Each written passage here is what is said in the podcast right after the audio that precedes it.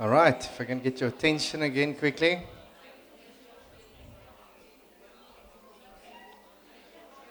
Okay, to who of you as this series or just the concept of taking worship to work, to has it made a practical difference? Like something changed in the way that you approached life? Anyone? There's a couple of half hands around here. Just put up your hand if you felt that it's made a difference in how you approach work and life and so on. Okay, so I think that's the heart behind what we're sharing. We're sharing a lot of concepts and information and some paradigm shifts, but the actual heart is to practically make a difference, practically make a change. And so as we've been talking about, we're talking about church beyond the building. And it's interesting, if you look at the book of Acts, the church, most of what you see in the book of Acts is not within the building. It's outside the building that everything happens. It starts in Acts chapter 1 and 2, where the Holy Spirit comes in the upper room, so that's inner room. But then the 3,000 come to salvation. Then everything happens out there in the world, right? In the marketplace, in the spaces where people live. That's where the kingdom happens. I think that's the heart of this series. In fact, only in Acts chapter 12. So for 12 chapters, everything happens out there, and only in chapter 12 the disciples or the apostles report back to Jerusalem. And then in chapter 15, that's the first time that they gather inside the temple to discuss. Everything else happened outside. Now, I'm not saying you can also see that every time that they gathered, that gathering was so important. But the kingdom happened out there. And I think that's the point. So Johan was laying a foundation 2 weeks ago where he was sharing about things like primary versus secondary calling. I think what I can take away from that message was Jesus cares deeply about your work, to quote Johan. Right? I think that's, to me, the bottom line of what Johan was sharing. Last week, Kenny was talking about building a platform in your workplace. And the crucial, important, and like he said, the topic we don't often discuss, but integrity.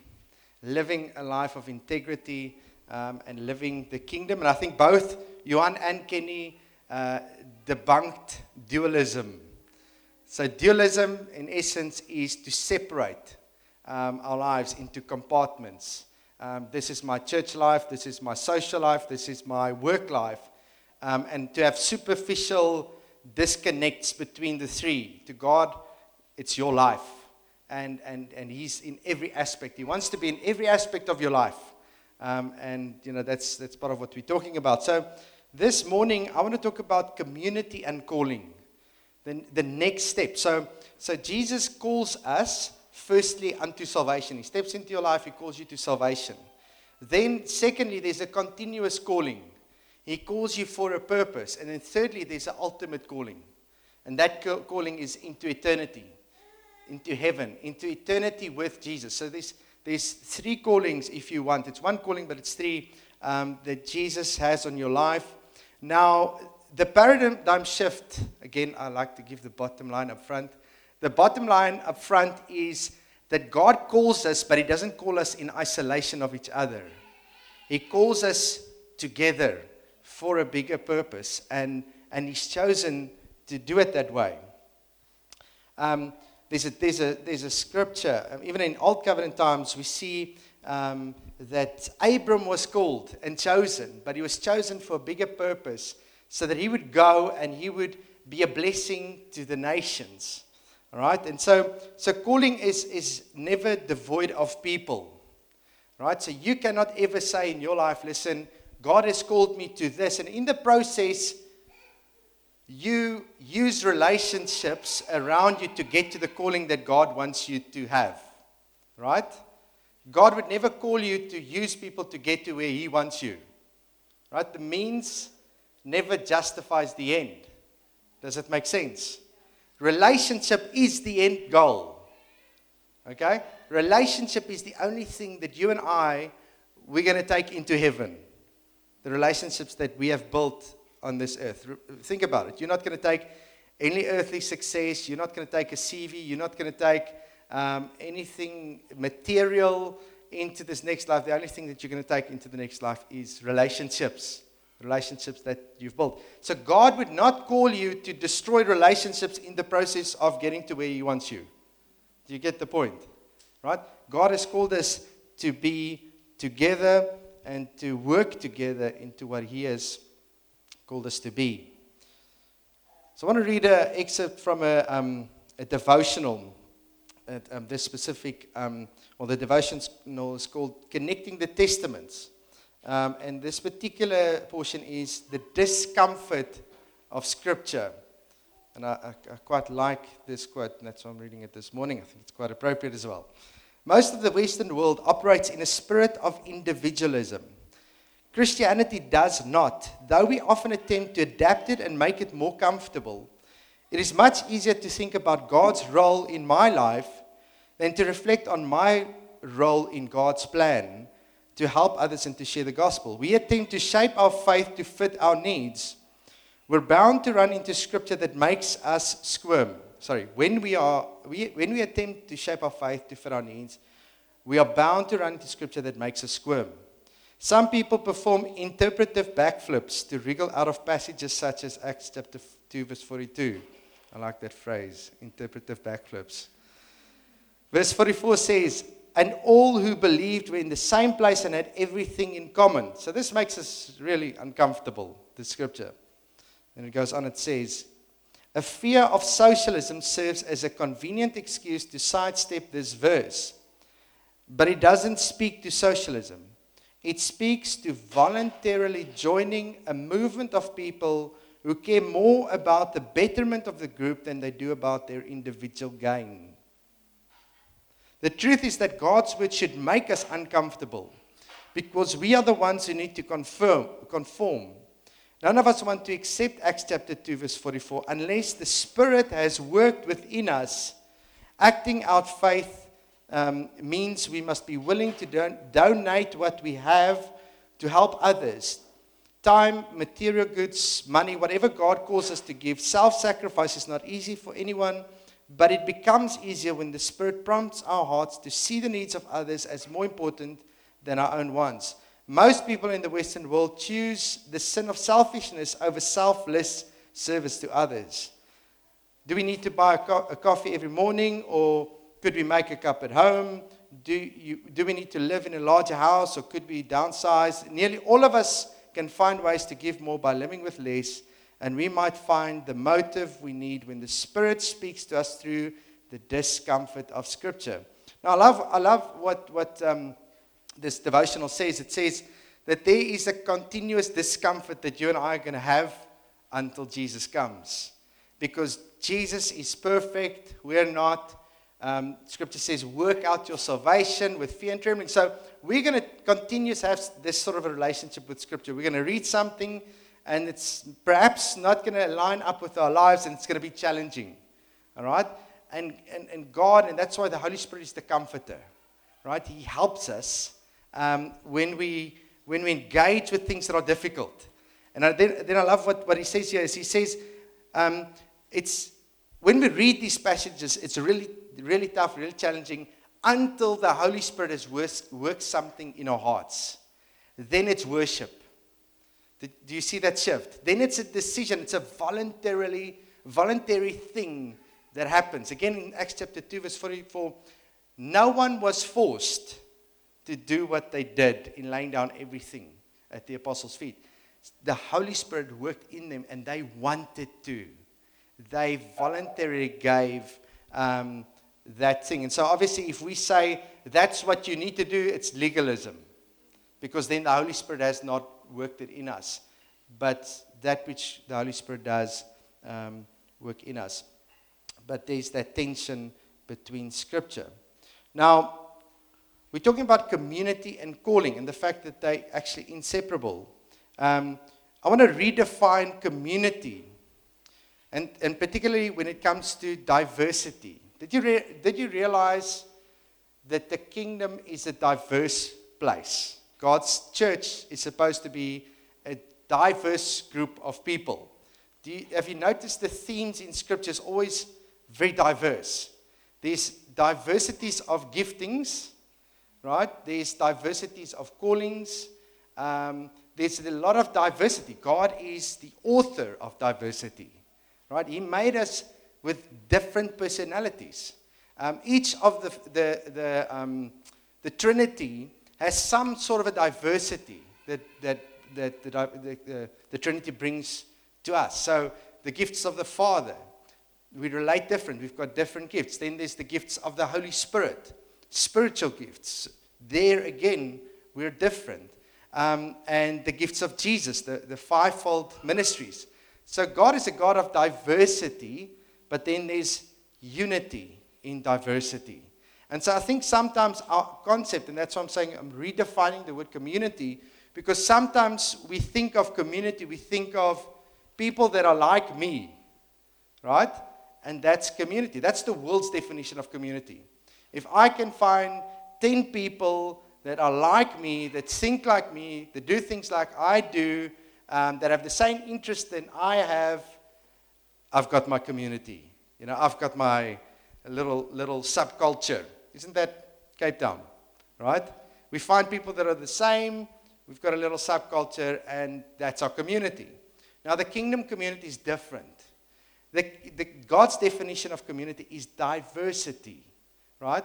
Diversity of giftings, diversity of callings, diversity of cultures, right? And we've got two beautiful examples in nature that show us how powerful diversity is. Of course, we see this in Scripture, but just to step away a bit and to look at nature.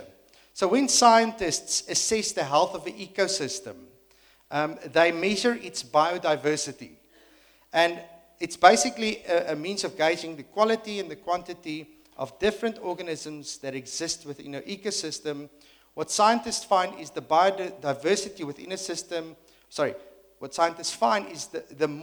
biodiverse a system is, the healthier the system is, and the more sustainable the system is. So if you find any habitat or ecosystem, and there's not a lot of diversity, it's not very sustainable. Whereas if there's a lot of diversity, it's more healthy and more sustainable. That's one example in nature. Another example is genetic diversity. Right? So we know obviously that the lack of genetic diversity results in genetic mutation, often resulting in physical, social, and mental impairment, But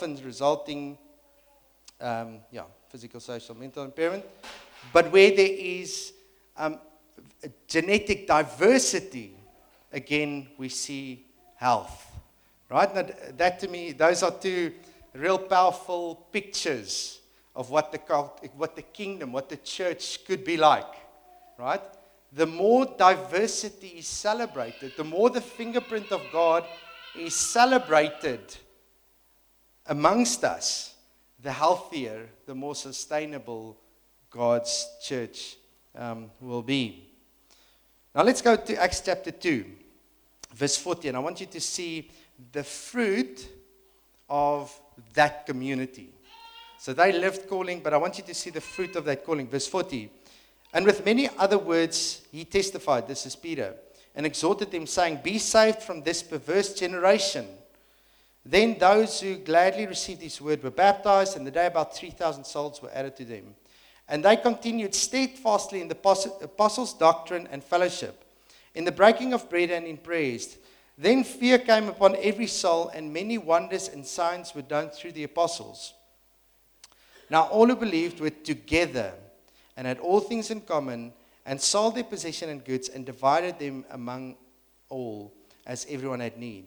So continuing daily with one accord in the temple and breaking bread from house to house, they ate their food with gladness and simplicity of heart, praising God and having favor with all the people. And the Lord added to the church daily those who are being saved. Again, continuing daily with one accord. So there was oneness of heart in that diversity. And breaking bread from house to house, there was community. They ate their food with gladness and simplicity of God, praising God and having favor with not just God, but with all the people. Now, I want us to see something, and I want us to look at those disciples, and I want you to consider the dynamic we see in Scripture called multiplication. Did you know that God works through multiplication? So Jesus, we know the story with the 5,000. He sits them down. There's only a little bit of food, a couple of fish, and a couple of pieces of bread. And his disciples bring him what they could find, but there are thousands of people, 5,000 people. He takes it and he multiplies it, right, until there's more left than there was initially. You know, that's the dynamic. And yes, in that context, it was a physical something, a physical need, but yet I believe it's a principle that God chooses to operate in the kingdom. He works on the basis of multiplication. So now here we have 12 disciples and then 144 people in the upper room, right? So God put them together, and he walked the road of 3 years with these disciples. They went through real tough times. They went through real difficult times. In fact, right at the end, they were almost broken. They were, in fact, broken people. If you look at Peter, he was totally broken, and then Jesus had to restore him. He had to live with the fact that he had denied Jesus, the King of Kings, the one that he was so privileged to have known personally. He denied him. He walked away in his most needy time. Now, I hope we can see that, but it was severe brokenness that he had to deal with. And so was the case for all the disciples. But I believe that God had sent them to the upper room. Of course, Jesus came back after he was raised from there, came in to restore. But I want you to see what happened in the dynamic of the group. He restored them, and then he sent them to the upper room. And I believe something very significant happened in that upper room, where God did a restoration, and they had to wait, right? So there was a dynamic between the people. There was perhaps restoration of relationships that happened in that upper room. But God can only multiply in our lives what is there. He cannot multiply something that's not there, right? So let's look at some of the fruit again. We saw a lot of the fruit that came out from that time in the upper room. One of the fruit was, miracles and signs and wonders. So that was something that was in the group, right? They had signs and wonders. Then God could multiply it. Another thing is then fear came upon every soul. I hope we can get on the same page here. But fear came upon every soul. In other words, God had multiplied something that was in between the people and was multiplied. So not only did God multiply them in terms of numbers, all right? Yes, 3,000 were added to them. That's one way of the way in which God multiplied. But what they had something special in that group. And God chose to multiply that into the world. Does it make sense? So if, let's take this example. If there was profanity in that group, God couldn't multiply it so that the people would fear. Does it make sense? There was a healthy fear of God and a healthy respect of one another, and God could multiply that into the world. So that it says that the people feared God when they saw what this group of people did. Does it make sense? Right? God does something amongst the group of people. He works intensively in people's hearts so that there's something precious that he has done in fallible man that he can then multiply so that the world can be blessed. Right? And so we want to do that, right? We want to say, God, come and do in us, in my heart, but in us as a community, do something in us that is worthy to be multiplied. We need God, we need to give him something so that he could multiply it. Like the little boy had to bring the bread and the fish. Once Jesus has got it, he can do something with it. But if we don't give him something, he cannot multiply it. Right? And so what I believe God wants to do in us, what I believe he wants us to give to him, is a godly respect And the bottom line is this, that we allow God to work something in us, that we respect one another and the calling on another person's life. And we cultivate that. So that's where we're ending off. We're getting practical here this morning. But I want us to go deep, wider in terms of respect. I'm going to come back to this and why we're delving into this in a moment. But I want to talk about respect, because clearly there was something that the early disciples had, a fear of God that God multiplied. So what is respect? In fact, let's take the opposite. What is the opposite of respect? There's four things that per definition of respect is the opposite. So four words we see scripturally. The one is contempt. The second one is disrespect. The third one is despise, to despise. And the fourth one is scorn. So we want to grow in community. We want to grow in calling. And through that, one of the keys, it's not the only key, but I believe one of the keys is a godly respect.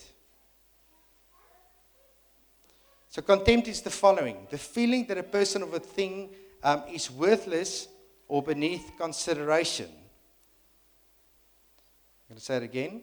Contempt, again, the opposite of respect, is the feeling that a person or a thing is worthless or beneath consideration. Proverbs 18 verse 3 says the following about contempt. When wickedness comes, contempt comes also, and with dishonor comes disgrace. Romans chapter 2 verse 4 says, or do you show contempt for the riches of his kindness, forbearance and patience, not realizing that God's kindness is intended to lead you to repentance? Proverbs 17 verse 5, whoever mocks the poor shows contempt for their maker. Whoever gloats over disaster will not go unpunished.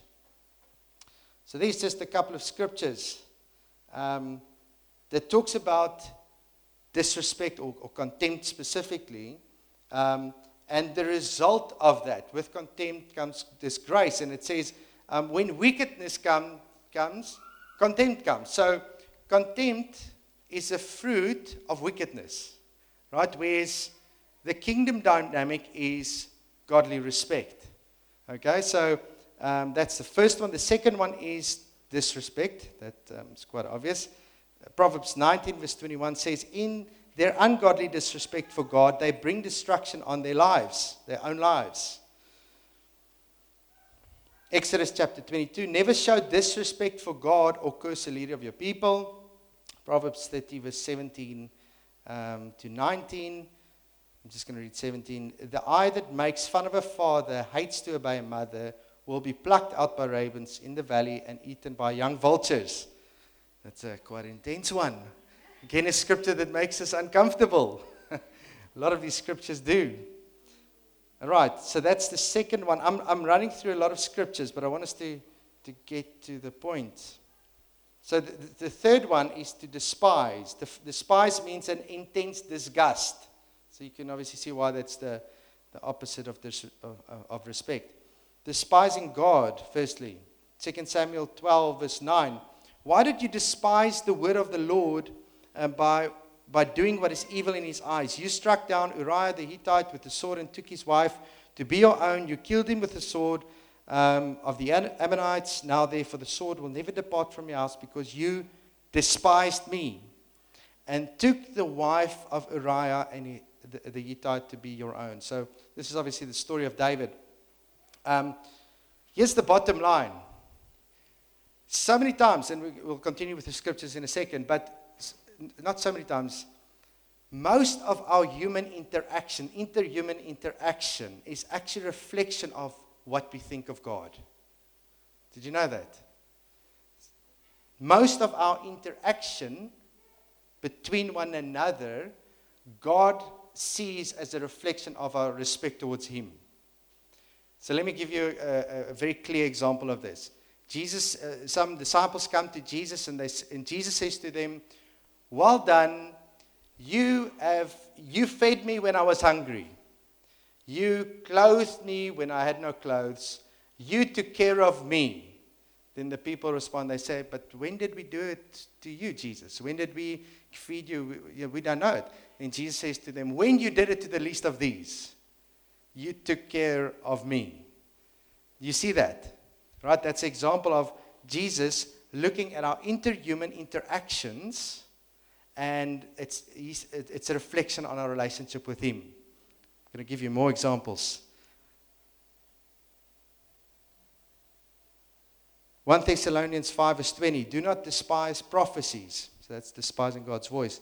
1 Timothy 4 verse 12, let no one despise your youth, but be an example to the believers in word, conduct, in love, spirit, in faith, in purity. Job 17 verse 16, I despise my life. Proverbs 14 verse 21, it is a sin to despise one's neighbor, but blessed is the one who is kind to the needy. The fourth and last opposite of respect is scorn. Proverbs 3 verse 34 says, with those who scorn, he is scornful, but to those who are humble, he gives favor. Psalm 119 verse 22 says, remove scorn and disrespect from me, for I observe your decrees. I want to go back to the example of David. God says to him, why did you despise the word of the Lord by doing what is evil in his eyes? You struck down Uriah, you did all these things, and then it says, you despised me. This is God speaking. He says, David, you acted towards your brother in a very disrespectful way. You know, that's quite an extreme. He slept with his wife and then he killed him. But God says through the prophet to David, he says, listen, I've got a problem because you didn't do it against your brother. You did it against me. You despised me. So yes, he did it against his brother, but God took it really personal. And there we see something of what respect means. In fact, we can take this further. We can take it all the way to the sanctity of human life. Why don't we kill someone? Because we respect God. We recognize that God has created that person, and therefore we cannot, because he carries the image of God. So in essence, human life has value because of godly respect. That's why the Christian worldview demands the sanctity of life, and therefore other worldviews, several other worldviews, there's no basis for the value of human life. Does that make sense? All right. So that's obviously at a base level, right? But we can take it all the way towards our relationships that we have. There's a certain honor that we give to God when we look at one another and we celebrate one another and the gifts and the calling, the diversity that is on someone else's life. That is a sense of worship. Does that make sense? When I look at my brother and I say, this is what God has done in your life, the Bible says it this way, esteem one another higher than yourself. In other words, it's saying, look at this person, celebrate what God has put in them, respect them higher than your own calling, higher than what you have put in your heart, what you have in your heart, celebrate what God has done in that person. So here in Psalm 119, it says, remove scorn and disrespect from me. So it's a prayer. We say, God, if there is perhaps something in my heart that hinders me from looking at a brother, sister, a spouse, someone in church even, perhaps that I don't know that well, but there's something in my heart that puts a distance between me and that person, remove scorn and disrespect from me. Disrespect will cause you to end up alone and eternally unsuccessful. Now, I didn't say unsuccessful. I said eternally unsuccessful. In other words, you could be really successful, but you're successful alone. You don't make part of God's picture. This respect will cause you to miss your piece in the puzzle where godly respect makes you part of God's together plan. So I titled this morning's message, God's Forever People. There's a book that I've read about the Jesus People movement. Who's heard of the Jesus People movement? If you haven't, do yourself a favor and go and study the Jesus People movement. They were the hippies in the 1960s. There was a whole group of people that got saved. And it's amazing because the hippie movement, there was a real community amongst the hippie people. They all lived together, but it was obviously completely ungodly, completely wrong. But when God stepped into those communities, He flipped things upside down. The kingdom dynamic came into those communities, and they literally at least flipped America around, right? There's a lot of, beyond that, there was a massive effect. Even our style of worship today comes from the Jesus People movement, because the hippie bands got saved, and they said, but we don't want to worship God with boring old hymns. We want to worship God as we do as hippies, right? And obviously God sanctified what they had. But it's amazing, God took those communities and He transformed them. And they became God's forever people. So I stole the title for this morning, God's Forever People. Isn't that a beautiful picture? Eternity. John Bevere writes a book and he says, what's his book? Eternity... Driven by eternity. Now, we live in a little fraction of time, right? Eternity is extremely long. Now, my question to you is, how much do you think of eternity, right? Now, if you think of eternity, and I want you to actually go and practically do this. Look at your life back from eternity. Think of what would you have wanted your life to look like back on earth. And the kingdom answer to that question is community, relationships, and calling. In other words, we pursued calling together. That is the bottom line. If you're going to be in heaven one day, you're going to ask this one question. Did I pursue calling together with my brothers and sisters? God's forever people. Will you stand with me this morning?